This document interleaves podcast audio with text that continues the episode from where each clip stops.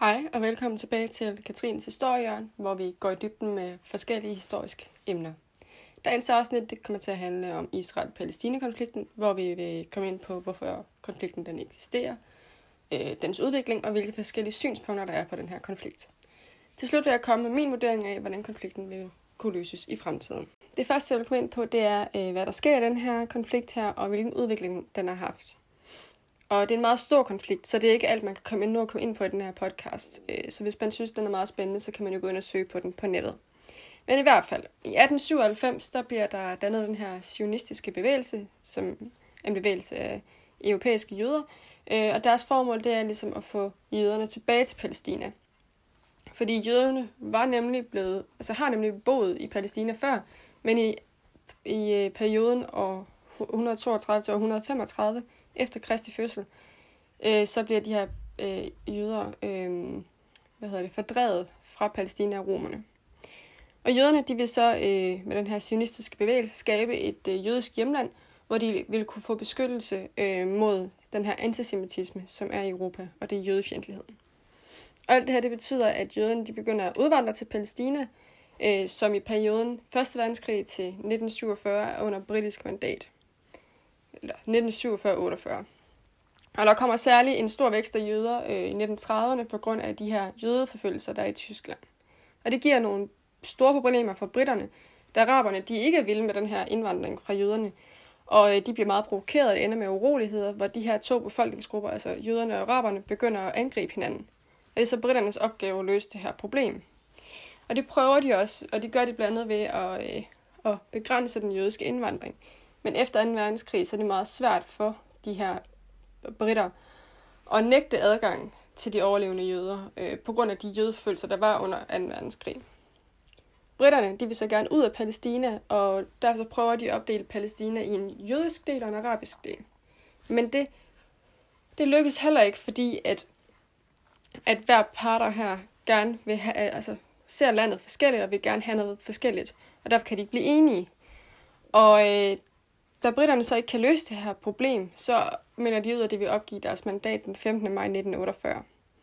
FN de har også forsøgt at male mellem parterne, øh, men igen øh, så er araberne og jøderne ikke tilfredse med det, øh, altså med det, der kommer ud af den her, øh, ud af det her, og, øh, og det ender ligesom med, at, at en jødisk terrororganisation, de dræber den her FN-maler, som, som egentlig prøver at hjælpe dem.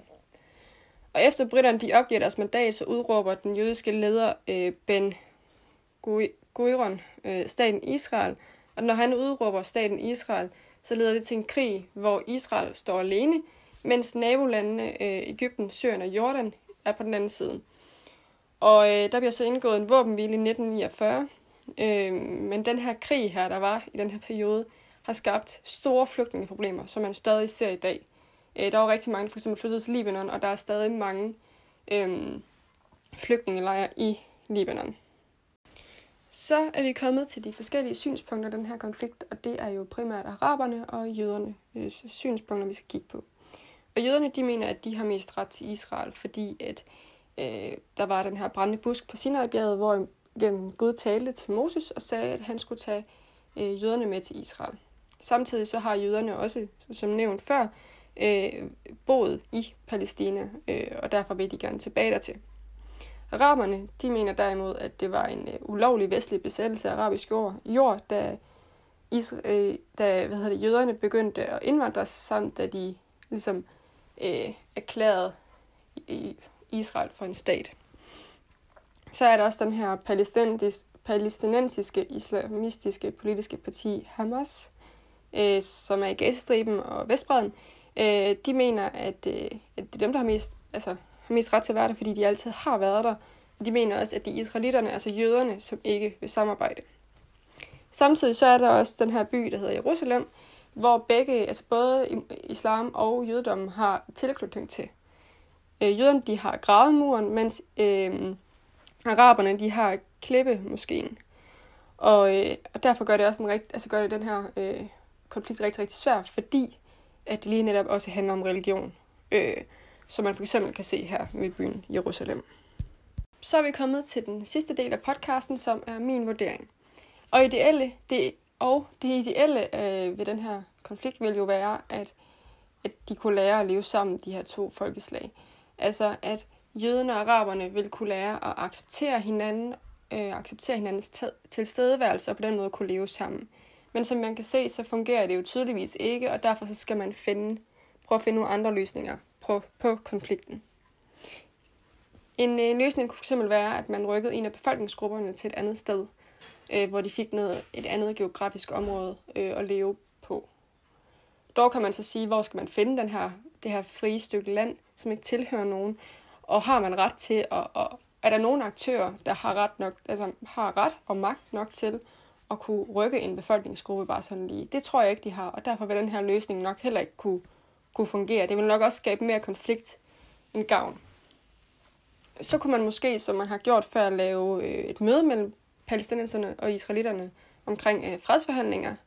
Øh, det kunne være starten på, øh, på en konfliktløsning.